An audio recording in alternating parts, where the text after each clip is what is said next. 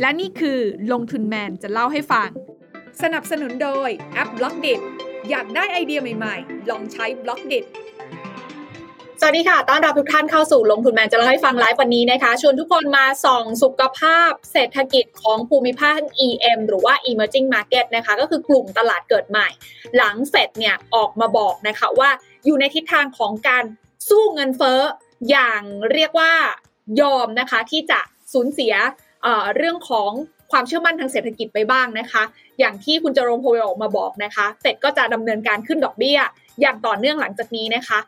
เรื่องของ EM จะเป็นอย่างไรกันต่อไป แน่นอนวันนี้นะคะ ที่น่าชวนทุกคนเนี่ยมาส่องสุขภาพของตลาดเกิดใหม่กัน มันจะเป็นโอกาสในการลงทุนหรือเปล่า เพราะว่าในบางภูมิภาค EM ดูน่าเป็นห่วงใช่ไหมคะ เพราะว่าดอกเบี้ยขาขึ้นต้นทุนทางธุรกิจของเขาต้นทุนทางเศรษฐกิจของเขา ดูมีความเปราะบาง แต่ว่า อย่าง EM ในแถบบ้านเรากลับมีเงินฟันฟลอไหลเข้าอย่างต่อเนื่อง เวลาที่เราจะ ดูโอกาสการลงทุนตรงนี้ แล้วก็วิเคราะห์เรื่องของภาพรวมเศรษฐกิจในภูมิภาคของตลาดเกิดใหม่ตรงนี้ เรามองอย่างไรกันบ้างวันนี้เลยชวน ดรมิ่งขวัญทองพฤกษา Chief Economist จากบลจบัวหลวงมาร่วมพูดคุยกัน พี่ขวัญกับพี่หน้าแล้วพี่ขวัญสวัสดีค่ะ สวัสดีค่ะ สวัสดีทีน่าสวัสดีทุกท่านค่ะ ค่ะ เรียกว่าวันนี้เนี่ยนะคะ เรากำลังมาพูดคุยกันนะคะ ในบรรยากาศที่หลายคนเนี่ยกำลังเขาเรียกว่าจับตามองเหมือนกันนะคะพี่ขวัญเพราะว่าเราเห็นแล้วเนาะว่าจริง ๆ แล้วเนี่ยตลาดอะ correct ไปพอสมควรเลยหลังจากที่คุณจอร์มโพเวลมาพูดที่แจ็คสันโฮใช่ไหมคะว่า เขาพร้อมจะสู้เรื่องของเงินเฟ้อ โดยที่ยอมจ่ายต้นทุนทางเศรษฐกิจในหลาย ๆ อย่าง เพราะฉะนั้นการขึ้นดอกเบี้ยจะเกิดขึ้นอย่างชัดเจนมากขึ้น และตอนนี้ก็กำลังโฟกัสที่เรื่องของเงินเฟ้ออยู่ใช่ไหมคะ เมื่อกี้แอบเห็นแวบๆน่าจะประมาณ 8.3นะพี่ขวัญที่ออกมาแล้วเนาะเมื่อกี้นี้ เดี๋ยวพรุ่งนี้ต้องลองลุ้นกันดูค่ะ ใช่ เดี๋ยวต้องลองดูกันว่าตลาดจะ reaction กับเรื่องนี้อย่างไร แต่อย่างไรก็ดีค่ะ ทิศทางของดอกเบี้ยมันชัดเจนว่ามันเป็นขาขึ้นแน่นอนละเวลาที่ผลกระทบที่เราจะประเมินต่อสำหรับเรื่องของการลงทุนคือการหันมามองว่า เอ๊ะแล้วประเทศต่างๆ เนี่ย จะมี reaction ต่อเรื่องนี้กันยังไง ซึ่งกลุ่มหนึ่งที่หลายคนกำลังจับตามองกันอย่างมากก็คือกลุ่มตลาดเกิดใหม่ หรือว่า emerging market นะคะ ซึ่งจริงๆแล้วเราก็แบ่งออกเป็นได้หลายเทียหลายภูมิภาคเนาะพี่ขวัญใช่ไหมคะ มีทั้งในยุโรป มีทั้งในแอฟริกาตอนออกกลาง มีทั้งในเอเชียใช่ไหมคะพี่ขวัญ แต่ว่าจริง ๆ แล้วเนี่ยสิ่งที่เราเห็นก็คือมันเริ่มมีภาพที่มัน ไม่เหมือนกันอะอย่างในลาตินอเมริกาเองที่มันขึ้นอยู่กับเรื่องของสินค้าโภคภัณฑ์เยอะๆกลับมีความผันผวนแต่บ้านเรากลับดี ถ้าจะให้พี่ขวัญช่วยประเมินนะคะ ในภาพรวมตรงนี้เนี่ย จริง ๆ แล้วเราจะต้องวิเคราะห์ยังไงอะว่าเสถียรภาพเศรษฐกิจของกลุ่มเนี้ยมันรับมือไหวไหมมันคนไหนคือเปราะบางหรืออะไรที่แบบไม่ได้เปราะบางขนาดนั้นคะพี่ขวัญเราเราต้องใช้อะไรเป็นตัวชี้วัดคะพี่ขวัญคือตอนได้โจทย์จากทีน่ามาเนี่ยพี่พี่คิดอยู่หลายวันเลยอะ คือเรื่องนี้ต้องต้องขอขอเรียนกับลงทุนแมนเลยว่าเป็นเรื่องที่เออจับจับประเด็นยากอยู่ที่หน้า เพราะว่ามันเป็นเรื่องค่อนข้างที่จะเราต้องจับประเทศที่อยู่ในกลุ่มที่สเปกตรัมของมันอะมันมีความหลากหลายมากๆพี่ยกตัวอย่างเนาะถ้าเกิดว่าอยากให้เห็นกันชัดเจนนะคะถ้าเราดูอย่างประเทศกลุ่ม develop market อย่างเงี้ยพี่พี่ตีให้เหมือนเป็นแบบพี่พี่ติ๊กเจษดาพรผลดีอย่างเงี้ยคือดังแล้ว หล่อแล้วรวยแล้ว คือทุกอย่าง stable หมดแล้ว แต่ทีนี้พอมามองภาพของ EM อะน้องที่หน้าเหมือนเมื่อกี้ที่หน้าบอกว่ามีตั้งหลายภูมิภาค ดังนั้นเนี่ยความกว้างของขอบมันเนี่ยมันไปได้กว้างมาก มันอาจจะวิ่งตั้งแต่เหมือนน้องสายฟ้าพายุไปจนถึงน้องไอซ์พาริสอะไม่แน่ใจพอเห็นความแตกต่าง ระหว่างดาราสองกลุ่มไหมชัดเลยฝั่ง develop market คือดังไปแล้วอะคือค้างฟ้าไปแล้ว ติดลมบนไปแล้วเกมอย่างเงี้ย วิ่งได้ตั้งแต่ดาราเด็กไปจนถึงดาราวัยรุ่นอะเพราะฉะนั้นมันมีมันมีความแตกต่างของเขาเขายังดูสดใหม่ ถูกป่ะดาราวัยรุ่นกับดารารุ่นใหญ่ วัยรุ่นดูสดใหม่ ดูท้าทายอยู่แล้ว แต่เขาก็จะมีความ dynamic ซึ่งแต่ละคนมันจะแล้วแต่ character ของแต่ละประเทศ ดังนั้นเนี่ยภาพตรงนี้วันนี้เอามาฉายให้ดูหน้าแรกเนี่ย emerging market pulse เนี่ยที่เราจะมาจับชีพจรแต่ละประเทศเนี่ย ดูตรงเนี้ยสามประเทศอยู่ใน EM หมดเลย มีความเหมือนและมี dynamic มี character ของตัวเอง ดังนั้นเวลาจะมาอธิบายเนี่ย วันนี้พามาทั้งหมดสามวิธี เดี๋ยวจะมาลองจับดูกันว่าเสถียรภาพของกลุ่ม EM นะตอนนี้ค่ะ เป็นยังไงกันบ้าง โดยพี่อาจจะต้องขอเข้าสู่วิธีแรกก่อนเนาะในการวัดเสถียรภาพเนี่ยคือถ้าเรามองวิธีการที่เราอยากที่จะลงทุนนะคะในแง่ของ financial market ที่น่าทราบอยู่แล้วอยู่แล้วว่ามันมีทั้งตลาดตราสารหนี้ตราสารทุนตราสารหนี้แสดงความเป็นเจ้าหนี้ตราสารทุนแสดงความเป็นเจ้าของ คนเราเวลาเป็นเจ้าหนี้ เขาจะมองแบบหนึ่ง คนเราเวลาเป็นเจ้าของเขาก็จะมองอีกแบบหนึ่ง ในลักษณะของเจ้าหนี้เองเนี่ยค่ะ คือเราใช้วิธีการมองแบบง่ายมากเลยนะ เวลาสมมติว่าเราจะไปเขาเรียกว่าอะไรดี ไปขอกู้แบงก์อะ ขอใช้สินเชื่อบ้านเนี่ย แบงก์ก็จะมองเราเลยอย่างแรก มีรายได้หรือเปล่า ขอดูสเตทเมนต์หกเดือนย้อนหลัง รายได้รายจ่ายคุณเป็นยังไง อันที่สองปุ๊บ ดูรายได้ไม่พอดูอีก มูลนี่คุณปัจจุบันเนี่ยคุณได้ไปขอกู้ยืมจากใครมาแล้วบ้าง แล้วอันสุดท้ายถ้าเกิดแบงค์เนี่ย เกิดให้สินเชื่อขึ้นมา แล้วคุณไม่สามารถที่จะจ่ายหนี้แบงค์ได้ แบงค์มีอะไรที่จะสามารถยึดไปจากคุณได้บ้าง อันนี้คือสามแบบที่มันค่อนข้างจะเรียกว่าสามารถเข้าใจได้อะแล้วจะบอกว่ามันสามารถแอพพลายกับในแง่ของการวัดโดยใช้วิธีเชิง economic approach ด้วยนะ เพราะว่าอะไรค่ะ เพราะว่าในแง่ของรายได้เนี่ย ถ้าดูในเชิงประเทศเนี่ยมันไม่ต่างอะไรเลยกับดุลบัญชีเดินสะพัดคราวนี้อาจจะสงสัยว่าเฮ้ยในแง่รายได้ทำไมไม่เอา GDP มาบอกทำไมเอาดุลบัญชีเดินสะพัดมาบอก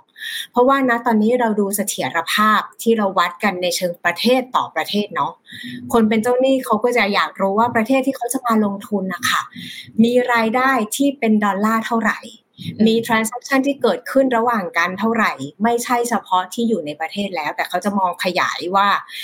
ประเทศนี้มีศักยภาพไปหารายได้ที่ต่างประเทศไหม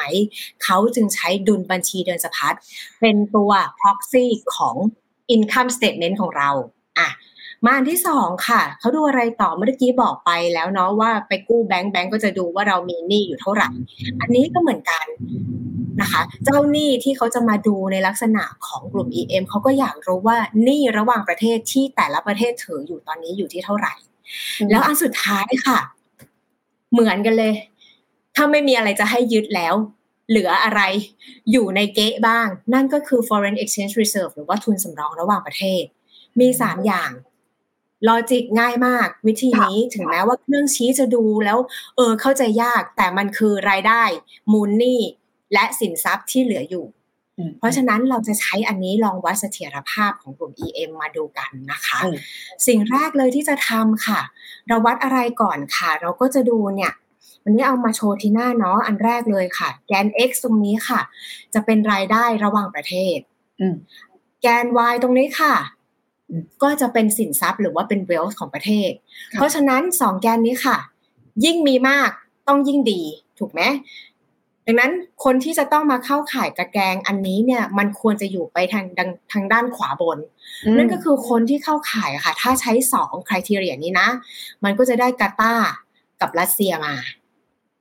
อะถ้าใจดีกว่านั้นหน่อย ลองยืดหยุ่นว่าเออทุนสำรองระหว่างประเทศอาจจะไม่ต้องถึงหก เท่าของรายจ่ายในเชิงการนำเข้าต่อเดือน เอาแค่เป็นบวกก็พอ ค่ะ อาจใจดีลงมาหน่อย มันก็จะติด ID ก็คืออินโดนีเซียกับมาเลเซียมา ทุกคนอาจจะสงสัยไม่มี TH อยู่ในตะแกรงอันนี้จ้ะเพราะว่าอะไรจ๊ะ เพราะว่าประเทศไทยค่ะณตอนนี้เราติดในเรื่องของดุลบัญชีเดินสะพัดติดลบ เพราะฉะนั้นเราก็จะมาอยู่ทางด้านซ้าย พร้อมๆ กับเวียดนามด้วยนะคะ พร้อมๆ กับฟิลิปปินส์ด้วย ถามว่าตะแกรงสองอันนี้เป็นสรณะของการวัดความสามารถของประเทศเกิดใหม่หรอคำตอบคือไม่ ลองเปลี่ยนตะแกรงดูค่ะ พี่เอาไอตัวดุลบัญชีเดินสะพัดออกไปเนาะแล้วพี่ใช้หนี้ต่างประเทศเข้ามาแทน อะถ้ามองลักษณะนี้ยิ่งมีหนี้น้อยยิ่งดี เพราะฉะนั้นคนที่จะอยู่ในตะแกรงนี้จะต้องมาอยู่ทางด้านซ้ายบน คือใครบ้างฮ่าพี่ไทยติดแล้วค่ะ อืมอ่าเพราะว่าพี่ไทยเนี่ยเจ้าหนี้ส่วนใหญ่อยู่ในประเทศนะคะอ่าแล้วมีใครต่ออีกรัสเซียยังอยู่ต่อค่ะ แต่ว่ากาตาหลุดละ เพราะว่ากาตาเนี่ยนะ คือจะบอกว่าตราสารหนี้ส่วนใหญ่ที่นักลงทุนสถาบันเมืองไทยถือ ก็จะเป็นตราสารหนี้ของกาตานะ อันนี้เป็นทิปส์เพราะฉะนั้นพอมาดูในแง่ของตาในในแง่ของตัวมูลนี่ที่ประเทศกลุ่ม EM เนี่ยค่ะเขาไปก่อหนี้ยืมสินกับคนอื่นมาเนี่ย มันจะทำให้เห็นว่ากาตามไม่ได้ละ แต่ว่าหวยเนี่ยมันจะมาตกอยู่ทางฝั่งซ้ายบน ซึ่งเป็นกลุ่มที่ใช้ตะแกรงสักครู่นี้เนี่ยร่อนไม่ผ่าน แต่มาใช้อันเนี้ยร่อนผ่านพี่พยายามจะบอกอะไร พี่พยายามจะบอกว่า standard เนี่ยใช้ต่างกันเนี่ย มันจะจับเจอ EM อะคนละประเทศกันดังนั้นแปลว่า พี่ใช้ตะแกรงแค่ด้าน econ น่ะ ไม่พอแล้วเพราะมันเพราะมัน ทำให้เห็นผลลัพธ์ออกมาเนี่ย กลายเป็นว่ากาตาหลุดค่ะ อืมดังนั้นพี่ไปต่อว่าโอเคอีคอนอาจจะเป็นตะแกรงที่ห่างไป หรือให้ผลลัพธ์ออกมาไม่ consistent ก็คือ หาประเทศออกมาได้แล้วเนี่ย บางอันติดบางอันไม่ติด พี่มาอันนี้ดีกว่า พี่มาในลักษณะของเจ้าหนี้เลยจ้ะ creditors ค่ะ จะบอกว่ามุมมองของเจ้าหนี้อะค่ะ เวลาเขามอง ว่าเขาจะไปลงทุนในตราสารหนี้ที่ประเทศไหนเนี่ย จะบอกว่าในบรรดานักลงทุนทั้งหมดนะ นักลงทุนฝั่งตราสารหนี้เป็นนักลงทุนกลุ่มที่เค็มที่สุดเลยนะเคียวเคียวอ๋อเค็มในแง่ไหนจ้ะอันแรกเลยที่หน้าเวลาเขาจะลงเขาจะดูก่อนว่าให้ดอกฉันเท่าไหร่อ่าอ่าดอกนั้นก็คือผ่านสะท้อนผ่านตัวอัตราผลตอบแทนพันธบัตร อันนี้เอาของพันธบัตรรัฐบาลแต่ละประเทศ 10 ปีมากางเรียงกัน นะคะเขาดูแค่นี้ไม่พอค่ะเขาดูด้วยค่ะว่าวันที่เขาแลกอัตราแลกเปลี่ยนเนี่ยเวลาเขามาเขาจะมาเป็นดอลลาร์ถูกไหมคะเขามาโยนลงในประเทศเราเขาต้องแลกเป็นสกุลเงินเราเขาจะดูก่อนว่า ณวันที่เขาแลกเขาได้ค่าเงินเท่าไหร่อะเขามาอยู่กับเราตีซะว่าเขามาอยู่สามเดือนเนาะเขาจะดูอีกจ้ะว่าเมื่อจากไปเขาจะแลกได้ ในสกุลเงินที่เท่าไหร่อ่าอยากให้ทีน่าลองคิดกับพี่ว่าเวลาเราเนี่ย สมมุติเรา เออ พี่เพิ่งรู้เหมือนกันทีน่าว่าในเพจเนี่ยเขาเรียกนักลงทุนต่างประเทศว่าจอนนี่เหรอเป็นชื่อเล่น สมญานามพี่เรียกว่าจอนนี่ละกันเออจำได้จำได้อะจอนนี่แบกดอลลาร์มาจอนนี่จะมาลงในประเทศกลุ่ม EM เนี่ยค่ะ จอนนี่อยากให้นะวันสุดท้ายเนี่ยค่ะ ที่จะเอาเงินกลับเนี่ยอืมเขาอยากได้ค่าเงินเราเนี่ยแข็งหรืออ่อน อืมอืมอืมวันที่เขาจะเอาเงินกลับใช่ไหมถูกต้องเขาก็อยากแบบเอาไปแลกแล้วได้เงินเยอะๆเขาต้องอยากได้ดอลลาร์เยอะๆถูกปะอ่าถูกต้อง อ่า ดังนั้นแปลว่าเขาต้องอยากได้ ให้ประเทศที่เขาอยู่เนี่ย ค่าเงินแข็งขึ้นเมื่อเวลาผ่านไปถูกใครให้ พี่สแกนออกมาได้ ได้ลุงไทยกับได้ลุงมาเลยจ้ะอ่าณวันที่แรกวันแรกได้สามสิบหกบาทสี่สิบห้าตังค์ณวันที่เอากลับคิดเรทให้ที่สามสิบหกบาทยี่สิบหกตังค์แปลว่าจอนนี่กำไรยี่สิบตังค์อ่าดังนั้นแปลว่า ตรงนี้เนี่ยไทยกับมาเลผ่านและในแง่ของค่าเงินที่จะมาอยู่กับเราสามเดือนจอนนี่ไปต่อจ้ะจอนนี่คิดหมดเลย ทั้งอัตราดอกเบี้ย ทั้งค่าเงิน ตีออกมานะ แล้วก็คิดเป็นลักษณะรายปีด้วย ถ้าคิดแค่นี้ค่ะที่หน้า มันกลายเป็นว่าคนที่ให้อัตราผลตอบแทนให้กับจอนนี่มากสุดคือแอฟริกาใต้อืมคำถามพี่คือจอนนี่ถ้าเป็นพี่พี่เป็นเขาไปนั่งดูเฮ้ยเจ็ดจุดสี่เปอร์เซ็นแอฟริกาใต้ เอาดีปะวะอืมคงนั่งแบบเกาคางแกะแกะแกะแกะเลยอย่างเงี้ย ซึ่งมันจะต้องมีตะแกรงอันสุดท้ายค่ะ ว่าจะเอาดีไม่เอาดี นั่นก็คือ credit rating จ้ะปกติแล้วค่ะ เวลาเป็นนักลงทุนตราสารหนี้เนี่ยเขาจะมักจะลงในประเทศที่เราเรียกกันว่า investment grade เนาะคือเป็นเกรดที่น่าลงทุน เกรดที่น่าลงทุนถ้ามองในลักษณะ S&P อะค่ะ ก็จะต้องเป็น triple B minus ขึ้นไปหรือว่า triple B ขึ้นไป พอเขาใช้ตะแกรงสุดท้ายค่ะที่หน้า มันกลายเป็นว่าแอฟริกาใต้เนี่ย ไม่ติดกลุ่มอือมันไม่ได้เครดิตเรตติ้งต่ำไปไม่สามารถลงได้ถึงแม้ว่าให้ผลตอบแทนตั้ง 7.4%ก็ตาม ดังนั้นในมุมมองเจ้าหนี้ South Africa ไม่ผ่าน แล้วใครล่ะผ่าน อะพี่แรงค์มาให้ดูเลย มีสี่คนเนี้ยค่ะ ผ่าน ว้าว มีไทยด้วยอะ อินโดไทยมาเลอินโดจีนคนที่สามนะ คนที่สูสีกันก็จะมีสองคนนี้ค่ะ มีประเทศไทยกับมาเลเซีย แล้วท้ายสุดก็คือแม่จีนค่ะ นี่คือตะแกรงที่ละเอียดที่สุดแล้ว แล้วก็ละเอียดมากกว่าตะแกรงเศรษฐศาสตร์อีก เพราะว่าอย่างที่บอกไปว่า เจ้าหนี้เค็มค่ะอมอยากได้หมดเลยค่ะ แล้วก็อยากได้ high quality ด้วย เพราะฉะนั้นเขาก็จะใช้เนี่ย ขั้นตอนเงื่อนไขเรียงกันมา ตั้งแต่บอกที่หน้ามาเขาใช้เจ็ดเงื่อนไขอะอืมได้มาที่สี่ประเทศนี้อือืมมอืมเพราะฉะนั้นมันก็จะเป็นตัวที่ประมาณว่าสามารถที่จะช่วยร่อนออกมาว่าผลมันค่อนข้างที่จะชัดระดับหนึ่งแล้วในมุมมองของเจ้าหนี้แม้ว่ามุมมองของอีคอนเนี่ย จะจะร่อนแล้วเจอแล้วเจอผิดบ้างถูกบ้างก็ตาม แต่เจ้าหนี้เนี่ยร่อนมาเจ็ดขั้นตอน ได้อินโด ไทยมาเลยแล้วก็แม่จีนอืมโอเค เพราะฉะนั้นก็น่าจะตอบคำถามเนาะที่เราโปรยไว้ตอนแรกค่ะพี่ขวัญว่าเอ๊ะทำไม EM เหมือนกันเนี่ยคือ EM อะเราแบ่งออกได้เป็นสี่กลุ่มหลักๆที่เราคุยกันตอนแรกใช่ไหมคะแต่บางภูมิภาคอะกลับดูแบบโอ้โห อาการน่าเป็นห่วงมากเลย แต่อีกบางภูมิภาคโดยเฉพาะยิ่งภูมิภาคที่อยู่แถบๆเรา ซึ่งมันก็ตรงกับที่พี่ขวัญร่อนตะแกรงออกมาให้เนาะว่ามันเป็นภูมิภาคใน EM ที่ยังดูมี potential ที่ดี มีฐานะทางการเงินที่แข็งแกร่ง จากตะแกรงร่อนในมุมของเจ้าหนี้ แล้วก็มุมของ economist ด้วยถูกไหมพี่ขวัญ ซึ่งอันนี้มันได้เป็นเป็นเป็นสิ่งที่เราก็ต้องมาเจาะลึกกันต่อว่า ไอ้ตะแกรงร่อนที่ผ่านมาเนี่ย มันจะบอกอะไรเราต่อได้อีกบ้าง แต่ทีนี้มีนักลงทุนถามเข้ามาว่าตอนนี้เหมือนเงินเฟ้อออกแล้วเลยออกแล้วนะคะ 8.3 คาดการที่ 8.1 เพราะฉะนั้นตอนนี้ตลาดที่กำลังเปิดอยู่นะในยุโรปอะไรเงี้ยนะเริ่มตกใจเพราะมันออกมามากกว่าที่คาดการเนาะคนคิดว่าเงินเฟ้อน่าจะใกล้พีคแล้วใช่ไหมพี่ขวัญ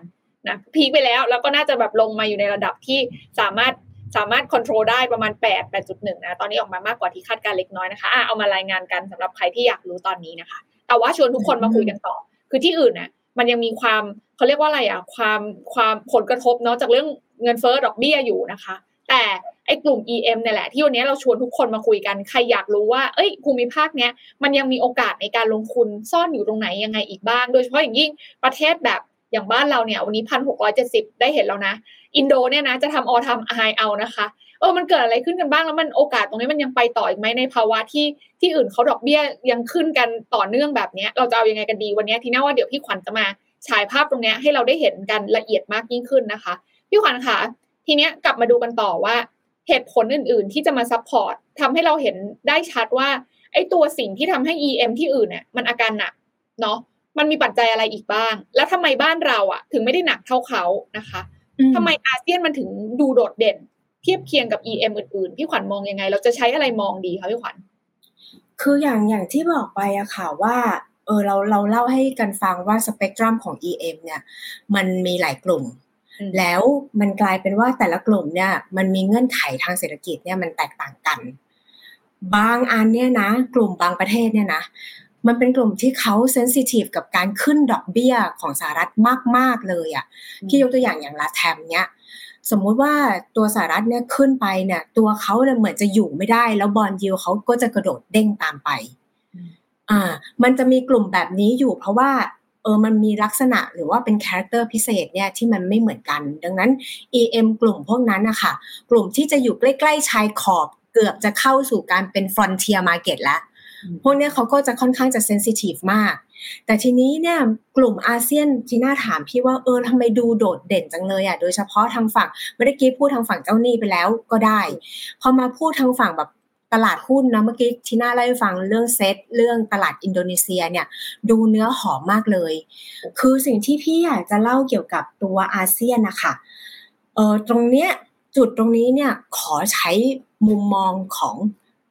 นักลงทุนในตลาดหุ้นละกันเวลาตลาดหุ้นมองอะค่ะว่า อยากลงทุนที่ไหน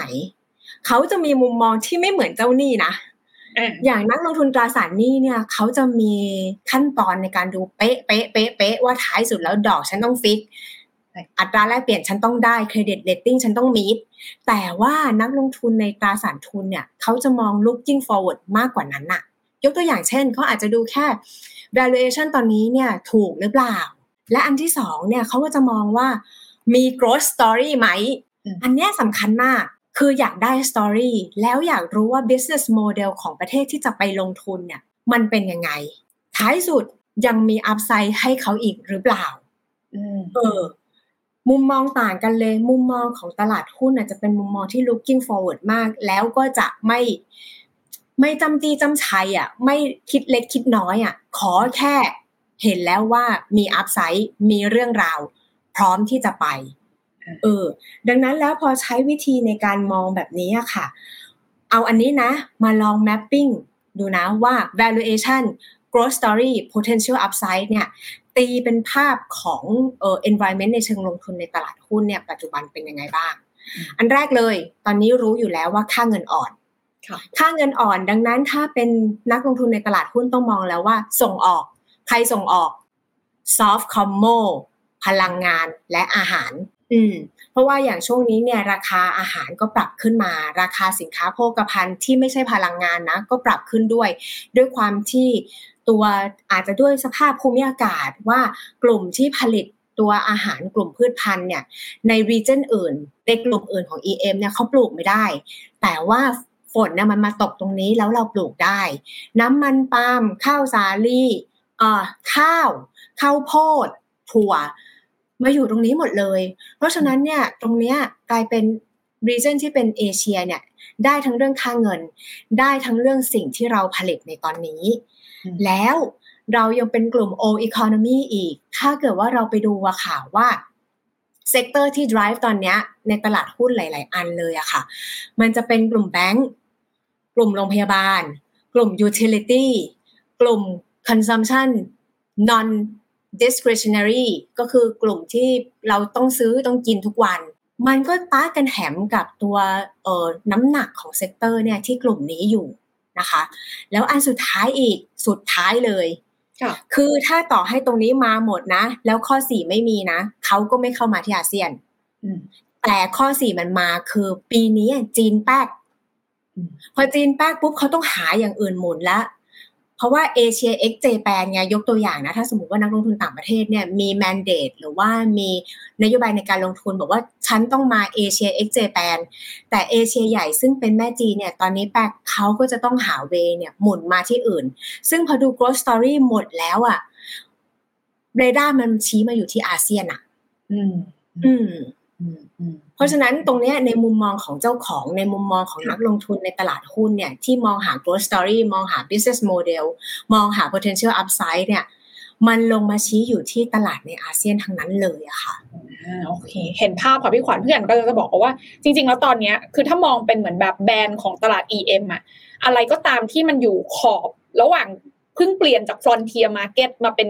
เศรษฐกิจเกิดใหม่เนี่ยอันนี้จะมีความเปราะบางค่อนข้างสูง เพราะว่าอาจจะด้วยสถานะทางการเงินเขารวมไปถึง proxy ของเศรษฐกิจเขาเนี่ยมันอาจจะยังไม่ได้แข็งแรงมากนัก เพราะฉะนั้นเนี่ยเวลาที่อเมริกาขึ้นดอกเบี้ย กลุ่มนี้จะมีความเสี่ยงซึ่งเราเห็นละหลาย ๆ ประเทศเริ่มมีปัญหา แต่บ้านเราไม่ใช่ บ้านเราพัฒนามาจาก frontier ค่อนข้างเยอะ แล้วบ้านเราเนี่ยยังได้ประโยชน์เรื่องค่าเงินออก เราเป็นส่งออกด้วยในภูมิภาคนี้ แล้วก็เรื่องของ commodity ที่เรา ปลูกได้ส่งออกได้คนก็ต้องการราคาก็ดีขึ้นนะคะ เพราะฉะนั้นมันก็เลยกลายเป็นโมเมนตัมเชิงบวกให้กับบรรดานักลงทุนที่ต้องจัดสรรเงินน่ะมาอยู่ในภูมิภาคนี้ถูกปะเพราะยังไงยังไงเขาจัดเขาจัดมาแล้วเขาจัด asset allo ของเงินทั้งก้อนมาแล้ว แต่ไปจีนไม่ได้เพราะจีนแป๊กอย่างที่พี่ขวัญบอก มันก็เลยเหลืออยู่ไม่กี่ที่แล้ว story มันพอได้ เราพูดอย่างนี้ได้ไหม story มันพอได้ในช่วงนี้ เพราะฉะนั้นก็เลยไหลมาที่อาเซียนเนี่ยแหละเราก็เลยเห็นว่า fund flow เข้าเม็ดเงินเข้ามาใน หุ้นแต่ละ sector อย่างแบบชัดเจนเลยนะคะ แต่ทีเนี้ยประเด็นก็คือว่ามันก็มีหลายมุมพี่ขวัญถ้ามองย้อนกลับไปดูภาพใหญ่อะโอเค บ้านเราอะคำถามมันมีหลายคำถามนะคำถามแรกก็คือที่เงินฟันโฟไหลเข้าเพราะว่าที่อื่นมันเริ่มดูมีปัญหาหรือเปล่า แล้วเขาอาจจะคิดว่าปัญหาเหล่านี้ถ้าสมมติว่า EM อื่นๆน่ะมันเกิดแบบรับไม่ไหวจริงๆอะแล้วมันเริ่มลามอะ มันจะกลายเป็นเหมือนวิกฤตในอดีตที่เคยเกิดขึ้นไหม ถามว่าคำว่าจะลามหรือไม่ลามจะเป็นโดมิโนหรือเปล่า จาก EM แบบประเทศแถบแถบสเปกตรัมประมาณตรงเนี้ย แล้วถ้าสมมติมันล้มล้มล้มต่อเนื่องมาเรื่อยๆ มันจะไป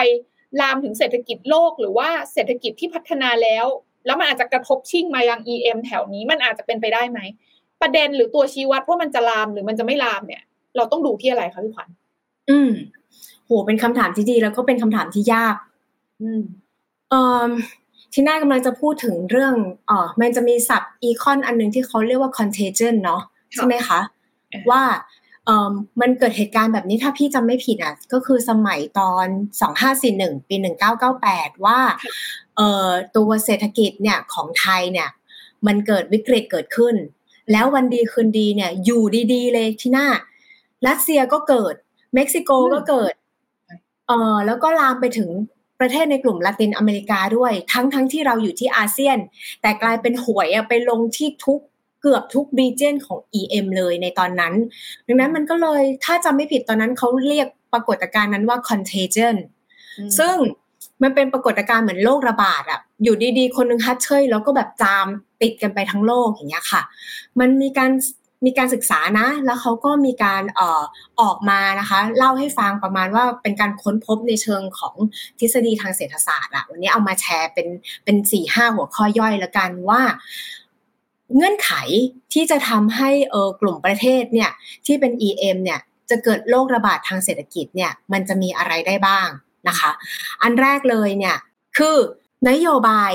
มันถูกมัดมือชกเอาไว้อะ คือมันเหมือนกับแบบเวลาเราจะทำอะไรแล้วกลายเป็นเราถูกเอามือไพ่หลังเอาไว้อะเราก็ทำไม่ได้ เราจะต่อยกลับเราก็ต่อยไม่ได้ เพราะว่าเราไม่มีมือแล้วเราถูกมัดเอาไว้แล้วไพ่อยู่ข้างหลัง การที่ถูกมัดมือเอาไว้แล้วไพ่อยู่ข้างหลัง มันเหมือนกับการขาดอิสรภาพในการดำเนินนโยบาย อันแรกเลยค่ะ การตั้งอัตราแลกเปลี่ยนแบบคงที่ คือ ยกตัวอย่างนะ อย่างประเทศไทยนะตอนนั้นนะ ก็คือ 25 บาทต่อดอลลาร์ นั่นแปลว่านโยบายการเงินจะต้องมุ่งเน้นไปเพื่อจะทำยังไงก็ได้ให้บาทยืนอยู่ตรงนี้ มันจะเอาไปใช้ทำอย่างอื่นไม่ได้เลย เพราะว่ามันถือว่าเป็น KPI ของแบงก์ชาติไทยนะตอนนั้น มันสูญเสียอิสรภาพในการดำเนินนโยบาย และถ้าสมมุติว่านะ เกิดมี hedge fund สักเจ้าหนึ่งตอนโน้นชื่อ Quantum Fund มั้งของจอร์จโซรอสมั้งถ้าพี่จำไม่ผิดนะคะ เกิดเขารู้แล้วว่า 25บาทต่อดอลลาร์เนี่ย ไม่ไหว เขาก็จะมาช็อตใส่เรา แล้วเขาก็จะรู้ด้วยว่า ตัวธนาคารกลางอาจจะไม่มีความสามารถที่จะปกป้องค่าเงินบาท เมื่อภาพโครงสร้างของประเทศนักขนาดนั้นน่ะ กับยี่บห้าบาท อะเขามองแล้วว่ายี่บห้าบาทดูแพงไปอ่าอีกอันนึงค่ะ ที่เขาเอาไว้ดูนะ ก็คือตัวมูลหนี้ของรัฐบาลค่ะ ว่ารัฐบาลเนี่ยได้ไปก่อนหนี้ยืมสินเนี่ย มาเยอะมากไหม ถ้าเกิดว่าเยอะจนไม่สามารถที่จะจ่ายดอกได้ แล้วเยอะจนตัวพันธบัตรรัฐบาลเนี่ย เกิดขึ้นคาว่า default ขึ้นมาเนี่ยค่ะอันนี้เนี่ยจะลำบาก อันที่สามค่ะ คุณเนี่ยในฐานะประเทศเนี่ย รายได้คุณมาจากตรงไหนบ้าง อันนี้เนี่ยนะ เอารูปของประเทศประเทศนี้มาฉายให้ดูข้างขวาเลยอ่า ไม่รู้ว่าใครอาจจะเคยไปเที่ยวบ้างแล้วคงจะรู้ว่าประเทศนี้คือประเทศอะไรอะกรีซใช่ไหมคะใช่ตัวโดมตัวโดมฟ้าฟ้าๆเนี่ยค่ะ ประเทศกรีซเนี่ยเป็นประเทศค่ะหนึ่งที่คล้ายๆกับบ้านเรานะ ว่ารายได้เขาอะมาจากการท่องเที่ยวเป็นหลัก ซึ่งเมื่อก่อนเนี่ยใคร ๆ ก็อยากไปเที่ยวกรีซแต่ว่ากรีซเนี่ยเข้าสู่การเป็นสมาชิกภาพของสภาพยุโรปเนี่ยค่ะแล้วใช้เงินยูโร ณตอนนั้นเนี่ยกรีซดูแพงมากเมื่อเทียบกับความเป็นกรีซการเข้าสู่European เป็น European countries เนี่ยแล้วยอมใช้ยูโรเนี่ยมันไม่ต่างอะไรเลยจากการใช้นโยบายการเงินแบบ fix อัตราแลกเปลี่ยนอะเพราะว่าอะไรเพราะว่ากรีซไม่มีอิสรภาพในการดำเนินนโยบายของตัวเองนะ คือประเทศอื่นมายังไงกรีซก็ต้องไปตามนั้น แล้วกรีซเนี่ยพึ่งพิงรายได้จากการท่องเที่ยวเนี่ย เป็นหลักแต่ค่าเงินมันแพงไป แล้วยังต้องเข้าไปอยู่ในไอตัว European countries อีกความร่วมมือของสหภาพยุโรปอีก เหมือนถูกเอามือไพร่หลังไม่พอ แขนขาถูกมัดด้วยอืมดังนั้นแล้วอะค่ะในตอนนั้นเนาะนอกเหนือจากไทยและที่เล่าไปตอน 1998อะค่ะกรีซเองเนี่ยก็เจอวิกฤตเศรษฐกิจตอนช่วงวิกฤตของยุโรปเช่นเดียวกัน ที่ทีน่าเรียกเป็นคำย่อว่าอะไรนะคะพิกซ์อ่า ตัวสุด ตัวรองสุดท้ายเลยตัว G นั่นก็คือกรีซค่ะอ่าตอนนั้นเนี่ย ภาพแบบประมาณอย่างนี้เลยอะ่ะ คืออมการที่จะเกิด contagion ได้หรือไม่นั้น ประเทศเนี่ย มันจะต้องเป็นประเทศที่มีเขาเรียกว่าอะไรนะ มีจุดอ่อนในเชิงของโครงสร้างทางเศรษฐกิจ มีจุดอ่อนในเชิงของอิสรภาพในการดำเนินนโยบาย ไม่ว่าจะเป็นนโยบายคลังหรือนโยบายการเงิน แล้วก็ไม่สามารถหาเงินได้หลาย ๆ ทาง แล้วอันสุดท้ายนะ ที่จะเป็นตัวที่บอกว่าโรคระบาดเนี้ยจะไปไกลไหม นั่นก็คือระบบธนาคารของประเทศเหล่านั้นอืมเพราะว่าถ้าเกิดว่าระบบธนาคารเนี่ยค่ะ ไม่มีการเชื่อมโยงกันอะในณตอนโน้นอะถ้าพี่ย้อนกลับไปประเทศไทยเนี่ยณตอนโน้นเนี่ยไทยเนี่ยมีการใช้สิ่งที่เรียกว่า BIBF หรือว่าตัวธุรกิจเนี่ยสามารถไปขอกู้ ต่างประเทศมาได้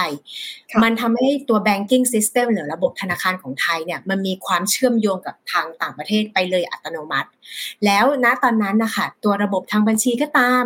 ตัวระบบการการสำรอง การใช้ทุนสำรองเพื่อสำรองความเสี่ยงของสินทรัพย์ในคุณภาพที่แตกต่างกันนะตอนนั้นประเทศไทยยังไม่มี เพราะฉะนั้นแล้วเนี่ยมันก็เลยทำให้เกิดความเชื่อมโยงผ่านทางตัวระบบธนาคารเข้ามา แล้วมันก็ผ่านไป หาคนอื่นด้วย ก็เลยทำให้เกิดภาพของการระบาดเนี่ยหรือว่า contagion เกิดขึ้นในเวลานั้น มันก็จะหนีไม่พ้นเนี่ยค่ะที่หน้าประมาณ4ี่ห้าสี่ห้าองค์ประกอบสี่ห้าร้อยโรคสำคัญเนาะว่าประเทศไหนสุ่มเสี่ยงต่อการเกิดโรคระบาดทางเศรษฐกิจได้บ้าง ค่ะ ซึ่งถ้าดูจากหลักแบบเนี้ย ก็น่าจะพอตีความได้ไหมคะพี่ขวัญว่า ณวันเนี้ย ถ้ามองในภูมิภาคที่ใกล้ ๆ เราเนี่ย ยังไม่ได้ดูที่จะมีค่าความเสี่ยงมาจากตัวชี้วัดพวกนี้ เราเราตีความแบบนั้นได้ไหมคะพี่ขวัญอ่าพี่พี่อาจจะมองว่าเราอะเคยมีความเสี่ยงตอนตอนโน้นตอนปีหนึ่งเก้าเก้าแปดเนาะแล้วก็คือประเทศกลุ่มเราดีอย่างหนึ่งที่น่าคือเราเจ็บแล้วเราจำไงเออพอเราเจ็บแล้วเราจำปุ๊บ หลังจากปีสองพันเป็นต้นมาเนี่ย เรามีการปรับเปลี่ยนตัวเองเนี่ย ถ้าภาษาโปเกมอนเขาเรียกว่าเรามีการอีโวตัวเองอะเปลี่ยนตัวเองด้วยการที่ทำให้ภาพของธนาคารเนี่ยเข้มแข็งขึ้น แล้วก็มีระบบในเชิงของการดำเนินนโยบายการเงินเนี่ยที่ไม่มุ่งเน้นนะคะ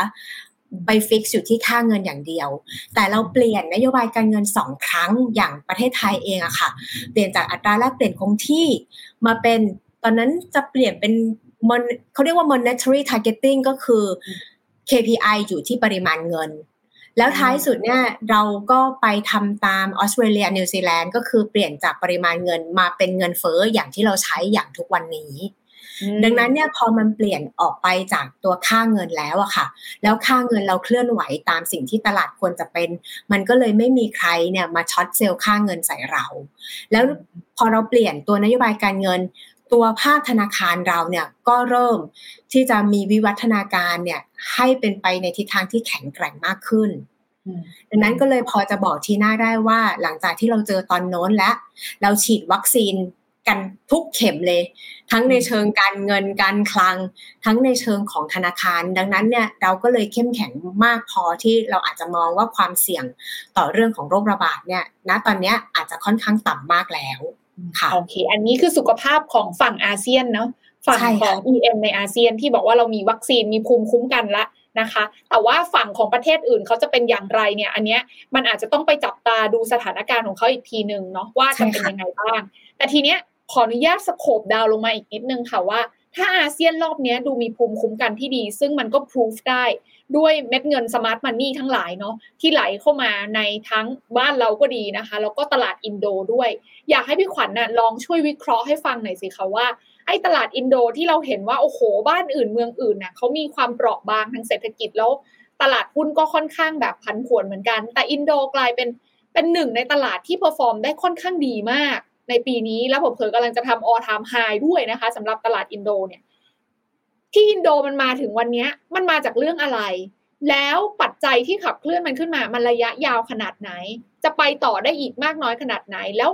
เรื่องของดอกเบี้ยค่ะขึ้นอินโดเขาไม่กลัวเลยหรอ มันยังมีความเสี่ยงอะไรอีกบ้างสำหรับใครทีน่าเชื่อว่านักลงทุนไทยตอนเนี้ย มองตลาดอินโดแล้วแบบโอ้โห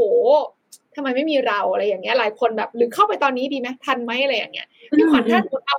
มาตรวัดต่างๆ ที่เมื่อกี้เราคุยกันมาลองจับที่ประเทศอินโดเนี่ย มันเกิดอะไรขึ้นทำไมเขาถึงได้ดีขนาดนี้ค่ะ ก็ถ้าเกิดว่ามาดูของเรื่องของอินโดนีเซียเนี่ยค่ะเออต้องยอมรับนะว่าในปีนี้เนี่ยโหคือเรื่องของ growth story เนี่ยมันมุ่งเน้นมาที่นางค่อนข้างเยอะ เพราะว่าเขาก็เป็นประเทศแห่ง commodity บอกว่าเราเป็นประเทศแห่ง commodity แล้วเนี่ยเขาเป็นมากกว่านะเพราะว่าตัวเขาเองเนี่ยก็เป็นผู้ผลิตน้ำมันรายใหญ่แห่งหนึ่งของโลก น้ำมันขึ้นเนี่ยเขาก็ได้กอกที่หนึ่งแล้วเวลาน้ำมันขึ้นนะคะสินค้าเกษตรที่เป็นสินค้าเกษตรสำคัญนะคะที่เขาผลิตอยู่เนี่ยมันก็จะได้อันนี้ส่งไปด้วย โดยเฉพาะอย่างยิ่งน้ำมันปาล์ม พี่ก็เพิ่งรู้เหมือนกันค่ะที่น่าว่าตัวน้ำมันปาล์มเนี่ยอินโดเนี่ยมีสิทธิ์ในการที่จะเซต pricing ของน้ำมันปาล์มในกรอบเวทีที่เขาเรียกว่า Palm Oil Round Table อะ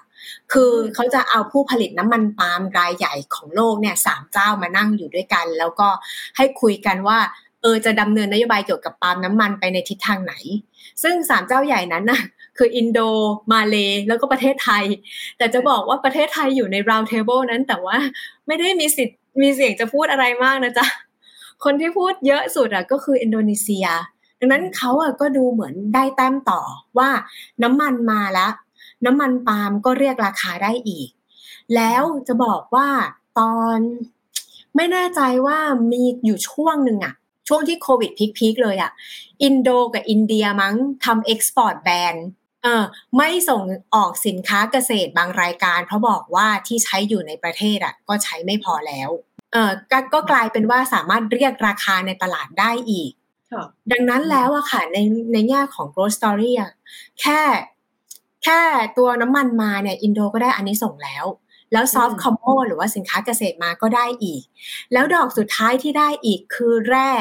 ที่เป็นแร่สำคัญในการผลิตสินค้าในกลุ่ม EV car ค่ะ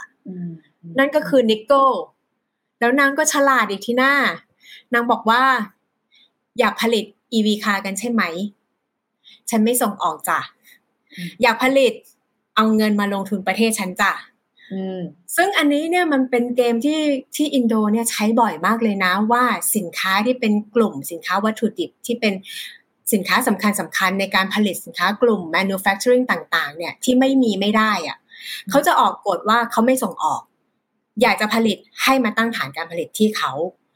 ทีนี้พอมันมีสามดอกอะ่ะ แล้วกลายเป็นว่าอย่างที่บอกว่าแม่จีนก็แป๊กด้วย แล้วไต้หวันเกาหลี เจอเรื่อง semiconductor อะจากเดิมแล้วพอทีน่าจำได้เนาะว่าตอนมัน shortage เนี่ยโหซัมซุงเดี๋ยวก็ high เดี๋ยวก็ high ตอนนี้ซัมซุงแป๊กแล้ว TSMC ก็นะดังนั้นโจทย์มันไม่ตอบในแง่ ไต้หวันเกาหลีละแล้วมันมีเรื่อง tension ระหว่างจีนกับไต้หวันอีก คือหวยมันก็มาลงที่พี่ใหญ่ของอาเซียนไปได้เลย ดังนั้นแล้วเนี่ยคำถามถัดไปที่อยากจะเรียนแล้วก็ให้นักลงทุนช่วยกันคิดว่า สิ่งที่เล่าให้ฟังสามสี่อย่างที่เป็นสตอรี่ของอินโดเนี่ย เราต้องมาตั้งโจทย์เนาะว่า สิ่งนี้มันไปต่อได้อีกนานไหม อืม ว่าเรื่องของ reopening ก็ตาม เรื่องของ commodity ก็ตามเนี่ย คิดว่ามันจะอยู่กับอินโดนีเซียได้อีกนานแค่ไหน เพราะว่าทำไมถึงต้องพูดขึ้นมา เพราะว่าเดี๋ยวนี้เวลาเล่นหุ้นกันนะคะเข้าไปในตลาด equity market เนี่ย story เปลี่ยนบ่อยไม่ได้เปลี่ยนทุกๆปีด้วย เดี๋ยวนี้มันกลายเป็นเปลี่ยนทุกๆหกเดือน แล้วบางครั้งเนี่ยบางเรื่องเปลี่ยนทุกๆสามเดือนด้วยซ้ำไป ดังนั้นคุณคิดจะเข้ามา คุณต้องลองชั่งใจว่าสตอรี่ที่เล่าไปทั้งหมดเนี่ย มันจะยังอยู่เพื่อเอื้ออินโดอีกนานไหมนี่ประเด็นแรกประเด็นที่สองค่ะ อินโดไม่มีจุดอ่อนหรอก็ต้องถามนะ ว่า เออ จุดอ่อนของเธอคืออะไรน่ะทำไมดูเหมือนกับแบบว่าทุกอย่างเนี่ยมาเอื้อประโยชน์ให้กับเธอหมดเลยอยากให้ลองมองย้อนไปค่ะ ไม่ใช่ช่วงเวลานี้ที่น้ำมันขึ้นแรงๆนะ เราเคยเจอราคาน้ำมันสามสิบสี่สิบเหรียญต่อ US ดอลลาร์ถูกไหมคะ อืม เออ ไม่นานมานี้เอง แล้วอินโดก็แป๊กเพราะฉะนั้นเนี่ยมีขึ้นมีลงสินค้าที่เป็นกลุ่มวัฏจักรเนี่ยค่ะ วันที่มันมาโหมันมาเหมือนกับมันไม่เคยไปสามสิบเลยอะ่ะ แล้ววันที่มันลงอะ่ะ มันก็ลงมาเหมือนมันไม่เคยไปร้อยเหมือนกันดังนั้นสิ่งที่เคยเป็นจุดแข็งเนี่ยค่ะ มันจะกลายเป็นจุดอ่อน ได้ทันทีเมื่อสถานการณ์เปลี่ยนเพราะฉะนั้นน่ะ จุดตรงนี้เนี่ย เราอาจจะต้องดูดีๆเนาะว่าการที่เขามี character ที่ชัดเจนมากอะค่ะทีน่าเป็นคนชัดอะฉันเป็นแบบเนี้ยมันจะดีได้ในบางสถานการณ์ แต่ด้วยความเป็นคนชัดเนี่ยแหละแล้วไม่มีอะไรอย่างอื่นมาช่วยเสริมมาช่วยเพิ่มเลยเนี่ย บางสถานการณ์เนี่ย อาจจะกลายเป็นคนแพ้ไปเลย เพราะฉะนั้นคนคิดลงทุนในอินโดนีเซียเนี่ย ต้องลองไตรตรองดูนะคะสองข้อนี้เนี่ย เป็นสองข้อที่ค่อนข้างสำคัญมากนะ ว่า growth story ยังอยู่อีกนานไหม สิ่งที่เป็นจุดแข็งของเขาจะเทินออกมาเป็นจุดอ่อนเมื่อไหร่ แล้วอันสุดท้ายค่ะทีน่าถ้าแม่จีนกลับมา สิ่งที่เราพูดทุกอย่างตั้งแต่ต้นจนจบเนี่ย มันจะถูกเทคโปรฟิตออกแล้วมันจะกลับเข้าไปที่แม่จีนหมดเลย ต้องบอกว่าพี่ขวัญมาให้มุมมองแล้วกันเนาะเป็น fact ที่เกิดขึ้นตอนนี้ใช่ไหมพี่ขวัญเกี่ยวกับตัวอินโด ก็คือต้องบอกว่าตั้งแต่ต้นปีที่อินโดมันมี fund flow ไหลเข้ามันมีเหตุผลจริง ๆ ว่าทำไมมันถึงน่าสนใจนะ ภาพระยะยาวก็มีไหมก็มีก็เรายังเห็นอย่างแบบคุณอีลอนมัสก์ใช่ไหมคะเขายังอยากไปผลิตที่อินโด ก็ต้องไปตั้งฐานการผลิตที่อินโด มันก็กลายเป็นเหมือนข่าวดีเนาะแต่อย่างที่พี่ขวัญบอกว่าต้องดูให้ออกว่า story นั้นน่ะมันมันยืนระยะได้จริงหรือเปล่านะคะ เรื่องซอฟต์คอมโมที่เขาส่งออกได้เยอะๆ มันยังเป็นผลบวกกับเขาในอนาคตอีกไหม ถ้าบรรยากาศมันเปลี่ยนไปแล้วมีอะไรที่จะเทินมาเป็นจุดอ่อนหรือเปล่า อย่างล่าสุดวันนี้พี่ขวัญอินโดมีข่าวเรื่องของประท้วงเนาะว่ารัฐบาลเขาจะขึ้นราคาน้ำมันใช่ไหมแล้วก็คนก็เลยออกมาประท้วงบอกว่าเฮ้ยน้ำมันขึ้นค่าของชีพขึ้น แต่ว่าค่าแรงไม่ขึ้นน่ะทำยังไงนะคะ ก็เป็นเรื่องใหญ่กันที่เราก็จะต้องจับตามองสำหรับอินโดนีเซียต่อไป ก็ต้องเรียนไปว่าด้วยความเป็นประเทศ soft commo ค่ะทีน่าอินโดจะเป็นคนที่ใช้นโยบายทางรัฐบาลเนี่ย เข้าไปทำแบบนี้บ่อยมาก oil subsidy เอ่อทำ price control ทำ export ban คือรัฐบาลเขาใหญ่มากขนาดเขาสามารถเซตเกณฑ์ได้ว่าสินค้านี้เขาไม่ให้ส่งออกแล้วอะไรเงี้ย คือ ตรงเนี้ยก็จะเป็นจุดที่ดูเหมือนเอ่อเด็ดขาด ดูเหมือนแบบฉับไว แต่มองอีกแง่หนึ่งมันก็จะเป็นความเสี่ยงที่เกิดจาก นโยบายของรัฐบาลได้เหมือนกัน อืมโอเค ก็มี regulation risk เนาะก็อย่างอย่างที่บอกอย่างที่เราเห็นนะคะ อย่างในอินโดก็สำหรับใครที่สนใจลงทุนตอนนี้อาจจะต้องตามข่าวสักนิดนึง ทีนี้ถ้าเราเราเราหยิบเอาประเทศที่คนไทยส่วนใหญ่สนใจมาคุยกันเป็นตัวอย่างแล้ว ทีนี้ถ้าเราถอยมามองภาพใหญ่อีกนิดนึงค่ะพี่ขวัญว่า แล้วถ้ามองในระยะยาว มองไทม์เฟรมของการลงทุนเพราะการลงทุนมันคือการที่เราต้องมองไปในอนาคตอยู่เสมออยู่แล้วเนาะณวันนี้ ถ้าเราจะให้พูดถึงโอกาสการลงทุนใน EM รอบเนี้ยคือถ้าฟังดูอะมันก็ต้องมาเวทน้ำหนักเนาะว่าเฮ้ยสิ่งที่มันผลักดันขึ้นมาเป็นปัจจัยบวกอะมันอาจจะมีความเปราะบางว่าอยู่ได้ไม่นานหรือเปล่า แต่ว่าความเสี่ยงข้างนอกมันอาจจะเป็นอะไรที่เราจะต้องไปมองเพิ่มเติมหรือไม่นะคะ ถ้าเราย้อนกลับไปเทียบเคียงกับอย่างวิกฤตที่พี่ขวัญเล่าให้ฟังไปเรื่องของพิกเนาะหมูหลายตัว ในยุโรปตอนนั้นที่พอมันเกิดปุ๊บถ้ามันเกิดแล้วมันลามจริง ๆ ใน EM เนี่ย มันเป็นปัญหาที่แก้ค่อนข้างยากโดยเฉพาะอย่างยิ่งในภาวะที่หลายคนกังวลว่าเฮ้ยถ้า recession ในตลาดพัฒนาแล้วมันเกิดขึ้นด้วยพร้อมกันอะเออเราก็ยังก้องค้าขายกับเขาแล้วบ้านเราก็อาจจะยังไม่ได้แข็งแรงพอ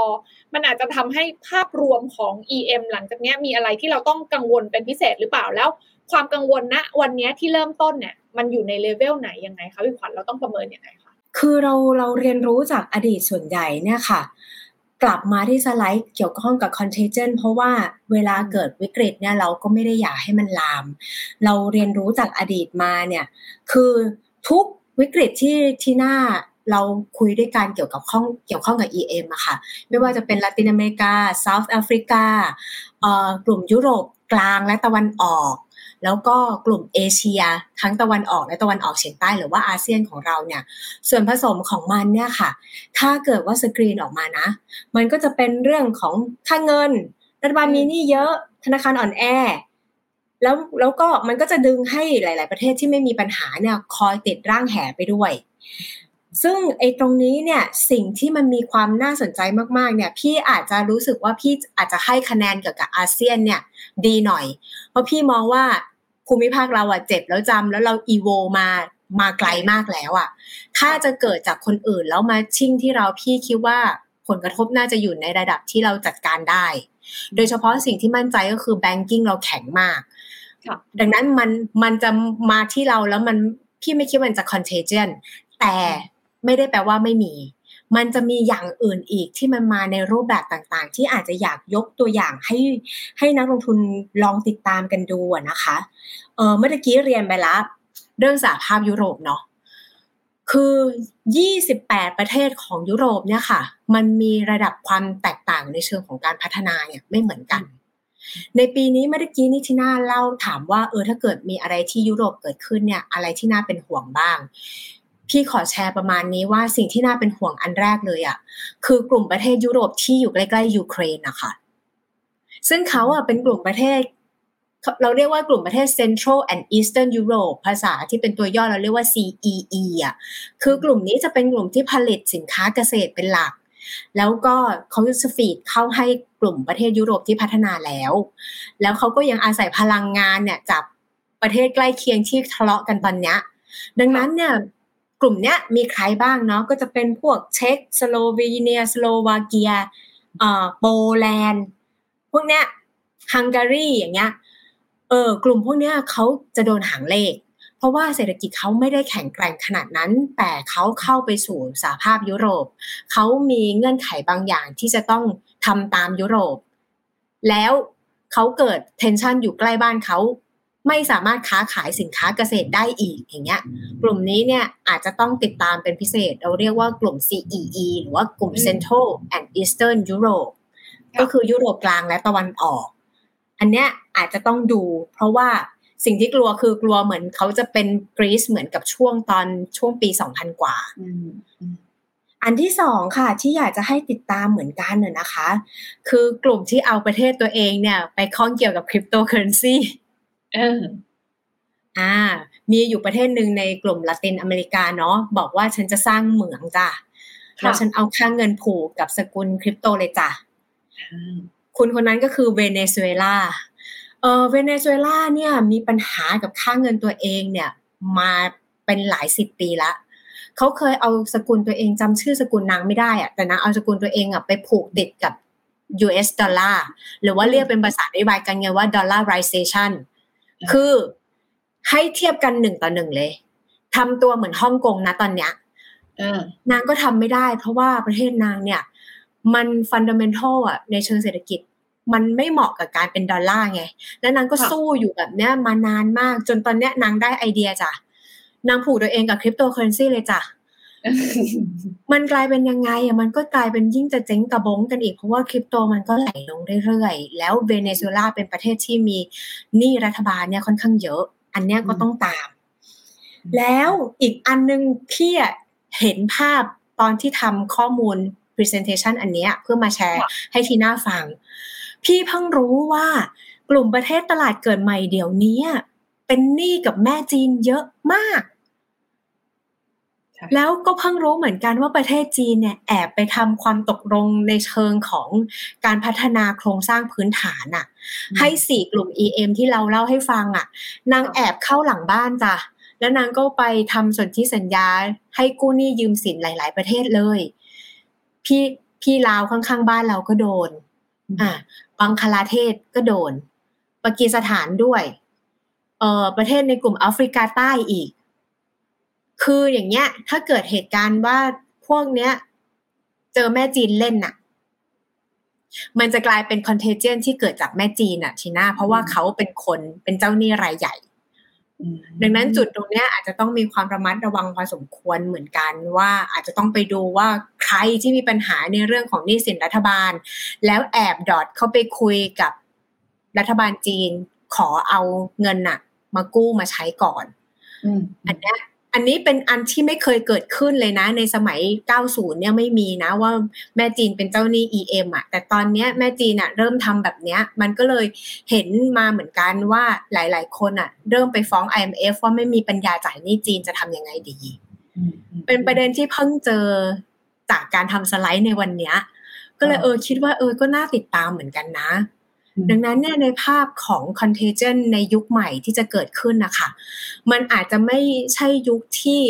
สามารถเทียบกันได้หนึ่งต่อหนึ่งเหมือนยุค 90 ก็จะมี character ที่อาจจะคล้ายคลึงอาจจะโฉบเฉียวแหวกแนว อาจจะแค่เปลี่ยน currency หรืออาจจะเปลี่ยนในรูปแบบของเจ้าหนี้จะไม่ใช่สหรัฐอเมริกาแล้ว แต่จะเป็นประเทศอื่น อืมโอเคเอ้ยแต่พี่ขวัญทีน่าถามเพิ่มนิดนึงแล้วถ้าเรามองในมุมกลับล่ะว่า แล้วถ้าเกิดแบบบรรดา EM พวกเนี้ยที่เป็นลูกหนี้ของแม่จีนเนี่ยนะคะเขาเกิดมีปัญหาพร้อมๆกันขึ้นมาแล้วจ่ายหนี้จีนกลับไม่ไหวจริง ๆอะ่ะแล้วสุดท้ายมันจะแบบด้วยปริมาณนี้ อันนี้ไม่มีตัวเลขเนาะแต่ไม่แน่ใจพี่ขวัญพอแชร์ได้ไหมคะว่ามันมีโอกาสที่จะทำให้จีนแบบเซด้วยได้ไหมคือตอนนี้จีนก็ดูเหมือนแบบโอ้โหครอซ้ำกำซัดเจอหลายด้านเหลือเกิน แล้วก็ถ้าสมมติมาเจอแบบลูกหนี้ไม่คืนหนี้อีกอะ่ะ มันจะกลายเป็นเหมือนแบบวิกฤตกลับไปที่ที่ตัวใหญ่แล้วมันก็จะอันเนี้ยสุดท้ายเราอาจจะแบบ ถึงแม้เราจะแข็งแรงมีภูมิมีวัคซีนแล้วมันอาจจะกระทบชิ่งมาหาเราได้เหมือนกันอะภาพนี้มันมันมันน่ากลัวไหมคะพี่ขวัเป็ญนเป็นพอยที่ดีมาก เออ ไม่ได้คิดจุดนี้ขอบคุณมากทีหน้าเออใช่มันอาจจะเป็นปัญหาแล้วกลายเป็นแบบว่าเป็นไฟไปล้ำก้นจีนเอาตอนหลังก็ได้เออมูลนี่แต่ละ ประเทศที่ได้รับจากจีนอะ พี่ไม่ได้ตามทุกประเทศนะ แต่ว่าจะอยู่ในหลักประมาณเป็นหลักหมื่นล้าน US ดอลลาร์อืมอืมอืมที่จีนให้ไปโอ้แล้วก็จะบอกว่าในแอฟริกาใต้บางประเทศเนี่ยจีนยกหนี้ให้นะอืมอืมอืมอืมดังนั้นน่ะถ้าถ้าพี่คิดว่าเขาจีนจะมีปัญหาไหม ถ้ากลุ่มพวกลูกหนี้มีปัญหา พี่คิดว่าจีนจะใช้โอกาสนี้ในการไปยึดรีซอสบางอย่างในประเทศเหล่านั้นน่ะ อืมอืมอือืมมเห็นอาจภาพจะไปคุมเหมือง อาจจะอืมไปใช้สัมปทานขอตัดไม้หรืออะไร อันนี้ อันนี้คิดเอาเอง หรือจะไปขอใช้สิทธิ์ ให้เขื่อนที่ลาวเจเนเรตไฟฟ้าให้หรืออะไรแบบเนี้ยอืม เออเออเนอะเพราะจีนเขาน่าจะมองแบบเกมยาว อ่าใช่ จริง ๆ ที่น่าเห็นว่าคือพอดีในช่วงเวลาที่มีโอกาสไปอยู่จีนนะคะ จีนเนี่ย มีคนแอฟริกา มาจีนเยอะมากมาเรียนภาษาจีนอะไรอย่างเงี้ยแล้วเขาก็มีไปลงทุนในแอฟริกาเยอะมากๆ ในช่วงแบบสองสามอืมปีที่ผ่านมาเหมือนกัน เพราะฉะนั้นแบบจีนก็ดูเหมือนจะแบบเดินหมากในในฝั่ง EM โดยเฉพาะอย่างยิ่งในตลาดแอฟริกาลาตินอเมริกาเนี่ยก็ดูน่าเป็นอะไรเป็น move ที่น่าสนใจเนาะพี่ขวัญใช่เผลอๆเขาอาจจะพี่ไม่แน่ใจนะ ความเป็นจีนน่ะทีน่าต้องต้องช่วยแชร์พี่พี่รู้สึกว่าเขามีความลึกซึ้ง บางครั้งอะหนี้ที่เขาให้ไปอะเขาอาจจะตีว่าตีว่าไม่ได้แล้วอะ อืมอืมอืมอืมวันที่ให้ไป mark เลยว่า mark loss แต่ว่าอืมหวังที่จะได้อะไรกลับมาอืมซึ่งอาจจะมีมูลค่ามากกว่าหนี้ที่เขาให้ไปซะอีกอะไรอย่างเงี้ยอืมอืมอืมอืมคือเหมือนให้ตอนให้ทำเหมือนเป็นเจ้าหนี้ แต่จริง ๆ แล้วขอเป็น equity กลับมาในระยะยาวแบบผูกพันตลอดไป ถูก ใช่ไหมใช่ เออเป็นไปได้เหมือนกันเนาะแต่อย่างไรก็ดีนะคะ ตอนเนี้ยสำหรับนักลงทุนเอง อันนี้ถ้ามองกลับมาในมุมของนักลงทุนคือจริงๆมีนักลงทุนถามเข้ามาว่านี่เป็นไลฟ์หรือว่าเป็นเป็นเทปนะคะ เป็นไลฟ์นะคะเนี่ยเราติดฝนด้วยกันอยู่ใครติดฝนอยากรู้ว่า ควรกระจายการลงทุนไปในอินโดหรือเปล่าอาเซียนหรือเปล่าวันนี้พี่ขวัญเนี่ยทีน่าว่าพี่ขวัญฉายภาพใหญ่คือเราไม่ได้บอกว่าเรามาเชียร์หรือเราไม่เชียร์แต่เราอยากให้ทุกคนเห็นแฟกต์ตรงกันเนาะแล้วก็มาช่วยกันวิเคราะห์ในมุมของข้อมูลที่ทุกคนน่ะไปไปเขาเรียกว่าอะไรอะไปไปลองตีความกันต่อเองนะคะ แต่ในมุมของพี่ขวัญเองถ้าพูดถึงแบบมุมของนักลงทุนว่าเฮ้ยนะวันนี้มันมันสำหรับการมองถึงการกระจายการลงทุนมาในตลาดเกิดใหม่หรือว่าอาเซียนเนี่ยในมุมของอย่างบลจบัวหลวงเองนะวันนี้ House View มีมุมมองว่ายังไง ในในภาพระยะกลางถึงยาวหลังจากเนี้ยมันยังน่าสนใจไหมคะพี่ขวัญคือในแง่ของบลจบัวหลวงเราก็เน้นหนักในเรื่องของการทำ active อยู่แล้วก็คือเราใช้กลยุทธ์ในการเลือกหุ้นที่มีเป็น quality name แล้วก็เออมีมีแนวโน้มที่จะเติบโตได้ในระยะยาว ซึ่งเวแบบนี้ค่ะ อยากจะฉายสไลด์นี้ให้ดูมากเลยเนี่ยถ้าถ้าเปรียบเทียบกันของบัวหลวงอะนะคะค่ะในปี 1998 เนี่ยค่ะถ้าจะเห็นเนี่ยตอนที่เป็น MSCI EM Index เนี่ยค่ะ ประเทศที่มีน้ำหนักมากมากมากเลยเนี่ย คือบราซิล แล้วรองลงมาคือเม็กซิโกเซาท์แอฟริกา แล้วก็ไต้หวันอินเดีย นี่คือณตอนต้มยำกุ้งนะ1998แต่เดี๋ยวจะให้ดูกราฟนี้ในปีล่าล่าสุดอืมเห็นปะเห็นความต่างปะอ่าเขามีการเวทน้ำหนักเนาะมาลงที่จีนเนี่ยซะเยอะเลยค่ะซึ่งมันจะดีมากเลยที่หน้าถ้าปีนี้จีนมา อืมถูก อืม พี่ไปพี่ไปกด Trading View แล้วพี่ก็กดหา MSCI EM Index เนี่ย กราฟของดัชนีเนี่ยมันถูกกดทุกเส้น EM เลยอะ่ะ ก็เลยแบบโอ้โห แม่จีน แม่จีนทำร้ายเหลือเกินอ๋อดังนั้นประเด็นประเด็นคืออะไรอะค่ะ ประเด็นคือโอ้ถ้าสมมติคุณอยากลง EM นะ แล้วคุณรู้นะว่า Index เนี่ยเขาใส่จีนเข้าไปขนาดเนี้ย แล้วในขณะที่คุณดูสิสตาร์เนี่ยมันปีเนี้ยมันมาอยู่แถวเนี้ยไทยแลนด์ มาเลเซียเนี่ย อินโดนีเซีย ซึ่งได้กันไปคนละแบบหลักหน่วยอะที่หน้าอืม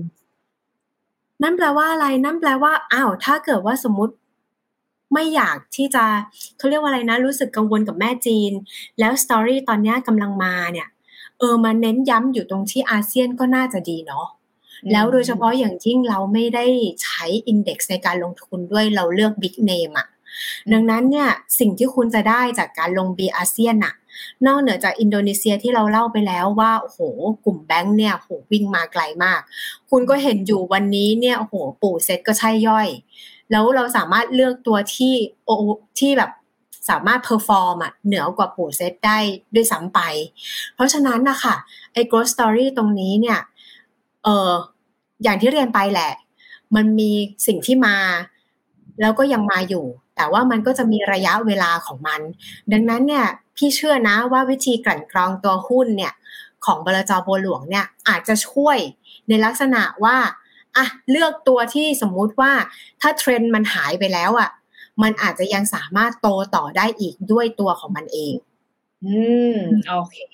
ก็คือเน้นการทำ active เอ่อ active management ใช่ไหมคะ ก็คือ